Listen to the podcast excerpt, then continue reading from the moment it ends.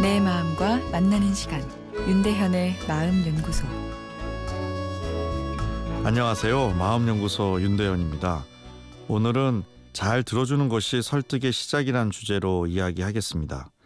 자녀나 내게 소중한 사람에게 조언을 하고 싶을 때 직접적인 조언을 많이 하게 되는데요. 아, 그런데 이것이 비효율적인 경우가 많습니다. 사람의 이중성 때문이죠.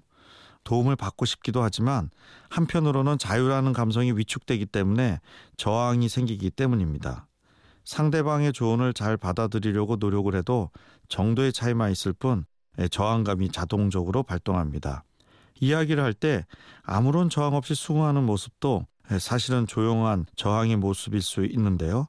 한 귀로 듣고 한 귀로 흘리는 것이죠.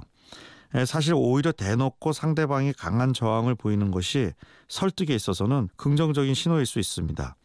이것을 잘 다루어주면 변화를 위한 동기부여를 강하게 줄 수 있기 때문인데요. 인간의 이중적인 마음에서 생기는 저항을 잘 다루면서 설득하는 기술로 반영적 경청이라는 것이 있습니다.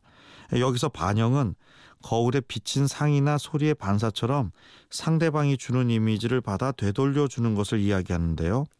되돌려 줄 때 내 속성이 첨가되는 것을 반영이라고 합니다.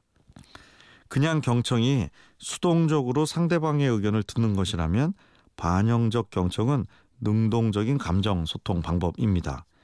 이 반영적 경청은 열린 질문과 짝이 되어 이루어지게 되는데요. 예를 들어 아들 공부했어 안 했어? 공부 안 하면 나중에 후회돼요. 엄마 말이 틀린지 좀 말해봐. 아, 이렇게 말을 하면 말 속에 질문은 있지만 닫힌 질문이고 강한 권유이기 때문에 저항이 증폭되죠. 하지만 아들 요즘 공부가 잘 안 되는 이유가 뭘까? 이렇게 열린 질문을 하면 지시가 아닌 상대방의 마음을 묻는 것이기 때문에 저항이 적게 생기고 속 이야기를 하게 됩니다. 이야기를 먼저 경청하고 그 이야기에 내가 하고 싶은 이야기를 살짝 얻는 것이 반영적 경청입니다. 공부는 열심히 하고 싶은데 집중이 잘 안 된다고 스트레스가 많아서 그런가 보다. 하루에 10분씩이라도 사색하며 걷기를 하면 어떨까? 아, 이런 식으로요.